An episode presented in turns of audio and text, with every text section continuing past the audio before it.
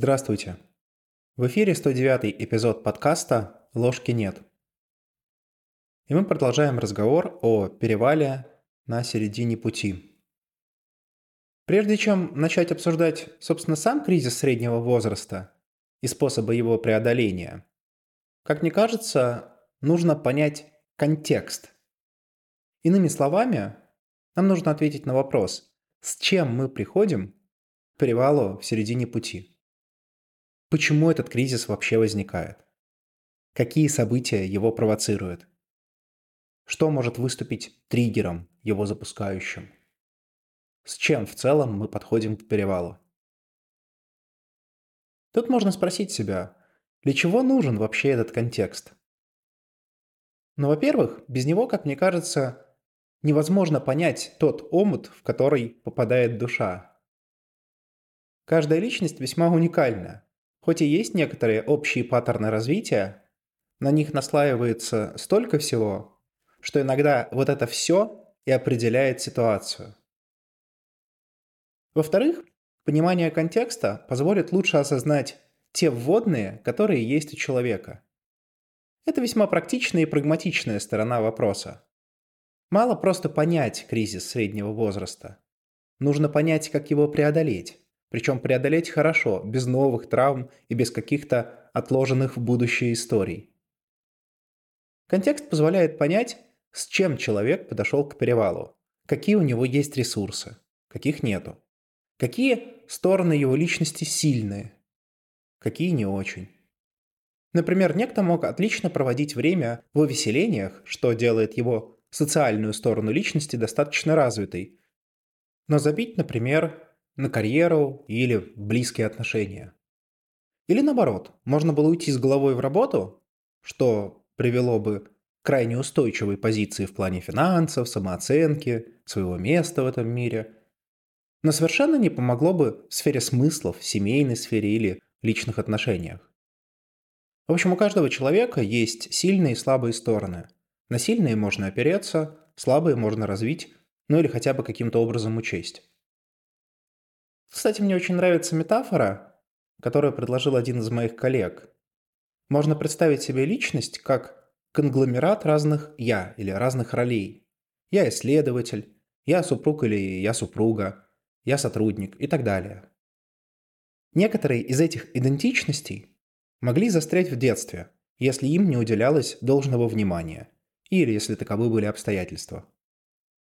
Перевал в середине пути Отличное время поверить в существование этих «я» и принять меры, чтобы вырастить их до биологического возраста. Это, кстати, очень хорошая цель, очень хороший запрос для психотерапии. Итак, давайте теперь более подробно поговорим о том, какой багаж мы приносим к перевалу. Я не буду очень подробно останавливаться на каждом пункте, который мы будем сегодня обсуждать. Для этого будут отдельные эпизоды. Но понять каждый элемент в уравнении, мне кажется, будет полезно, хотя бы в общих чертах.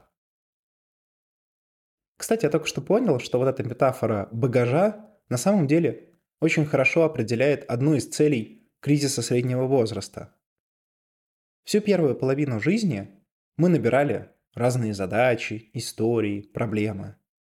Все они, по сути, сложены в этакий наш походный рюкзак, который мы носим в нашем путешествии называемым жизнью.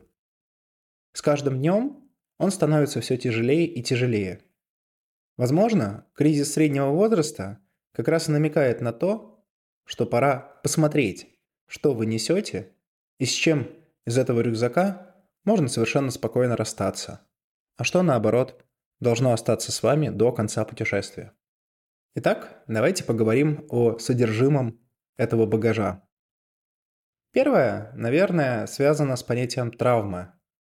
Вот когда люди представляют себе, зачем другие люди ходят к психологу, мне кажется, сразу же вспоминается словосочетание «детская травма». С легкой руки психолога Зигмунда Фрейда многие коллеги уделяют особое внимание тяжелым переживаниям, которые происходили с людьми в детстве. Я уже высказывался в предыдущих эпизодах на тему того, насколько, на мой взгляд, детство реально влияет на взрослую личность и насколько оно вообще должно влиять. Однако отрицать само это влияние было бы глупо. Тут, кстати, могу сразу посоветовать хорошую книгу Дональда Калшеда «Внутренний мир травмы», которая создает достаточно неплохой фреймворк вокруг этого понятия. Для наших же целей сейчас достаточно понять, как это влияет на наш багаж, с которым мы подходим к перевалу.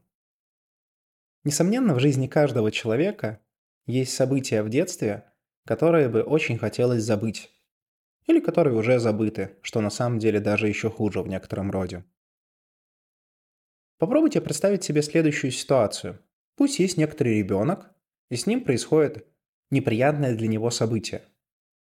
Что он может сделать? На самом деле не так много, так как он все-таки еще не взрослый, и поэтому не может адекватно проанализировать ситуацию. Он не может самостоятельно обратиться к психологу. Дай бог, если родители отведут и тем самым хоть как-то этот гештальт закроют. Ребенок не всегда может сделать правильные выводы из произошедшего события, что самое важное, для чего, собственно, и нужен жизненный опыт. Например, дети часто обвиняют себя даже в тех вещах, в которых явно виноваты взрослые. Ну, например, ситуация развода родителей. По этому поводу, кстати, проводился ряд психологических исследований, в которых как раз эмпирически было показано, что дети часто винят себя в разводе родителей. Но не суть.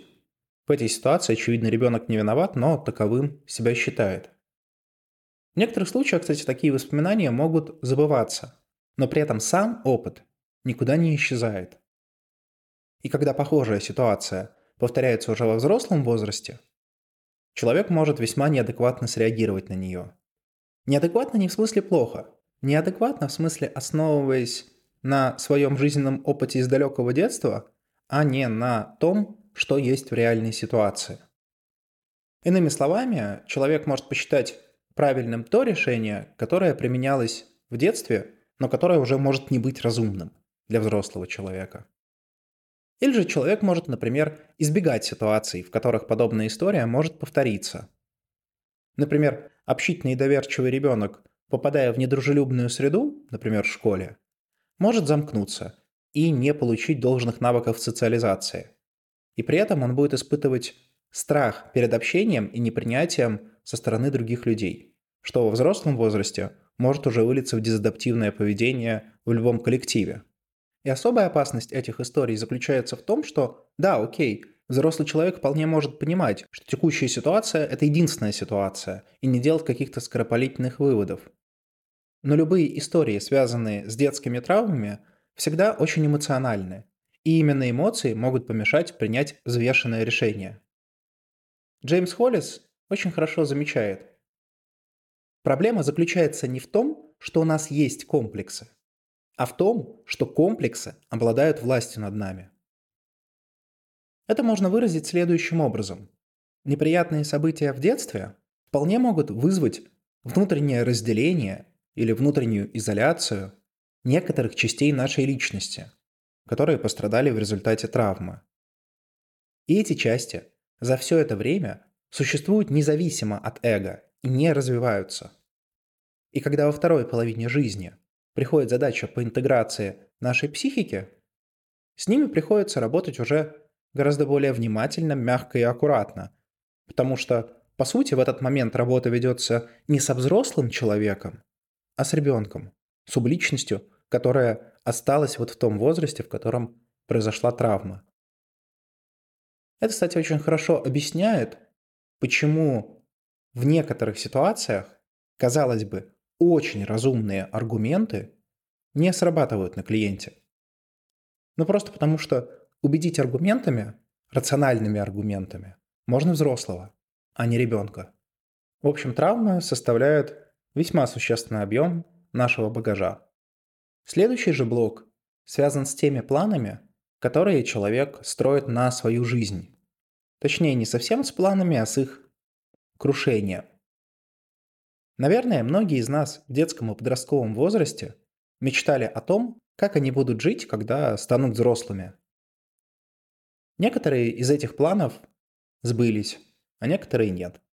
Мне кажется, что одной из обязательных составных частей перехода во вторую половину жизни является крушение каких-то важных для человека планов.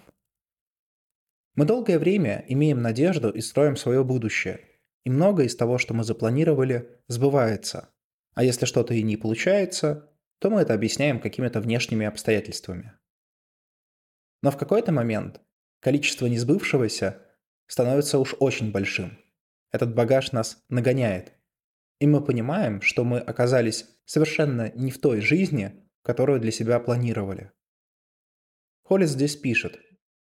Как подметили наши предшественники, мы часто стремимся к некоему ожидаемому результату, усердно трудимся ради его осуществления.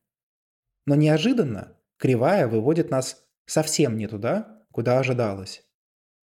Но самое тревожное – это то, что отклонение курса в значительной степени становится следствием поступков, совершенных, как предполагается, вполне сознательным существом. Но почему так получается? Ведь мы же не враги себе. В представлении древних существовали космические силы, которым были подчинены даже боги. Их называли Мойра или Судьба, Сафросина – Здравомыслие, Чувство меры, Дика – Правый суд, Немезис или Воздаяние как прямое следствие содеянного. Эти силы можно охарактеризовать как организующие, уравновешивающие и структурирующие аспекты космоса, то есть строя и порядка. Здесь мне еще кажется уместным вспомнить экзистенциального психолога Ирвина Ялума. Он в своей работе «Экзистенциальная психотерапия» отметил, что люди активно используют две универсальные психологические защиты против любых неприятностей. Он, конечно, писал о защитах в контексте экзистенциальных данностей бытия, таких как смерть, изоляция, бессмысленность и свобода. Но в целом это можно применить и расширить на всю жизнь.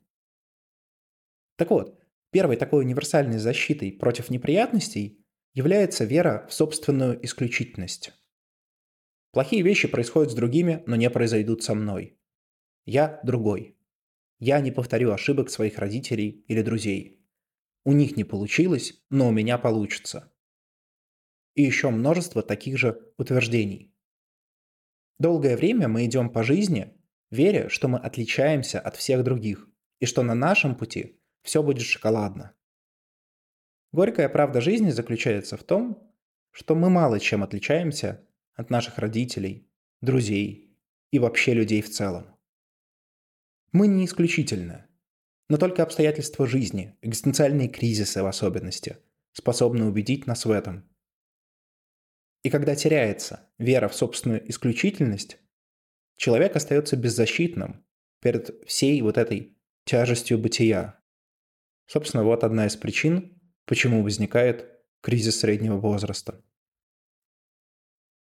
Третьей частью нашего багажа является вина за прошлые поступки – Наверное, каждому здесь есть что вспомнить, и за что мы продолжаем краснеть. Не все наши поступки идеальны. Но смириться с этим, смириться со своей неидеальностью и неисключительностью – это сложная на самом деле и очень кропотливая работа. Взрослость начинается тогда, когда мы начинаем брать ответственность за свою жизнь и за свои поступки на себя. За все свои поступки – а это провоцирует вину. Ведь что такое вина? Вина – это несоответствие между нашим идеалом и реальностью. И зачастую вина связана не с нашим идеалом, а с идеалом, предложенным социумом, с представлениями других людей о том, какими мы должны быть. И в этом контексте вот эта вина совсем бессмысленна, потому что какое, блин, нам дело до того, какими нас видят другие. Нам важно, какими мы сами себя видим. Но это тема отдельного разговора. Сейчас нам важно, что вина – это багаж, который нам приходится нести. Все те сферы жизни, в которых у нас много накопленной вины, становятся для нас очень тяжелыми, а иногда даже неподъемными. Мы боимся эти сферы воспроизводить, чтобы не увеличить еще больше эту вину. Этот отказ от жизни в этих сферах мешает нашему развитию личности. Тут, кстати, приходит в голову еще один вид вины – экзистенциальный. Эту концепцию активно развивал американский психолог Ролло Мэй. Экзистенциальная вина – это вина за непрожитые события и недополученные переживания. Она возникает на самом деле в момент любого важного для нас выбора. Выбирая, например, один вуз, мы не выбираем другие вузы. Выбирая одну профессию, мы отказываемся от других. Выбирая отношения с одним человеком, мы закрываем себя для отношений с другими. А значит, те переживания, которые могли бы стать частью нашей жизненной истории, уже никогда в ней не появятся. Жизнь, как говорил Сартер, это постоянный выбор, а спутником постоянного выбора является невыбор. И это то, что легко может накатывать, особенно когда нарушились какие-то наши планы. Мы можем думать так, если бы тогда я поступил иначе, то все было бы по-другому. Я не хочу сейчас обсуждать, что с этим делать. Все-таки мы разбираемся сейчас с контекстом, а не с тем, что надо делать в таких ситуациях. Но факт остается фактом. Багаж обычной вины сопровождается еще и экзистенциальной, которая нам приходится нести с момента осознания того, сколь много мы в жизни упустили и еще упустим. Еще одним блоком идет предательство. Когда мы вписываемся в какие-то близкие отношения, над ними сразу же нависает Дамоклов меч предательства. Все то, что началось, обязательно закончится. И не обязательно так, как мы себе это представляем. Предательство особенно тяжело тем, что обычно речь идет об очень близких людях, если не самых близких. Ну, это и логично, ведь враг в конце концов предать не может. Тут я опять вспоминаю универсальные психологические защиты Ирвина Ялома, Первую мы уже разобрали – веру в собственную исключительность. Вторая же называется верой в конечного спасителя. И она говорит о том, что люди очень любят перекладывать решение своих проблем на других людей, как осознанно, так и неосознанно. Кстати, наверное, даже не только на людей, но и на нефизические сущности. Зачем создавать свой собственный смысл жизни? Зачем искать ответы на извечные вопросы, когда можно, например, просто принять какую-то религию или идеологию. Люди постоянно перекладывают ответственность на других, на родителей, на начальников, на партнеров, на государство, в конце концов на Бога, лишь бы не нести ответственность за свою жизнь. Кризис наступает тогда, когда мы сталкиваемся с результатом, который нас не устраивает. Когда родители ошибаются, когда начальники начинают вести себя в «о боже» своих, а не наших интересах. Когда партнеры уходят, а Бог безмолвствует. Вспомните тут аргумент от божественной сокрытости в позапозапрошлом сезоне, а также кейс с Иовом, который, по сути, переложил ответственность за свои представления об устройстве мира на Бога и отказывался очень долгое время взять эту ответственность на себя – Карточный домик, который мы построили, рушится, обнажая голую правду. Ни один конечный спаситель не способен нас спасти. Спастись можем только мы сами. И платой за долгое время комфорта под защитой конечного спасителя является в некотором роде предательство. Предательство людей, будь то родители, близкие или партнеры, или институций – компании, идеологии, государства и так далее. И это, конечно, очень больно бьет по нашей личности. Эту боль, этот опыт приходится нести с собой, и с ней мы приходим к перевалу. Еще одним важным блоком являются конечные данности бытия, с которыми человек уже столкнулся, но которые еще не осознаны. Я говорю о смерти, изоляции, бессмысленности и свободе – Многие люди подходят к середине жизни, уже потеряв кого-то значимого для себя, будь то бабушки, дедушки, родители, а иногда, к сожалению, и друзья. В нашей культуре не очень принято осмыслять смерть. Да и времени у большинства на это нету, особенно в первой половине жизни. И посему такое событие становится просто очередным камнем который кладется вот в этот рюкзак за нашими плечами, с которым мы идем по пути.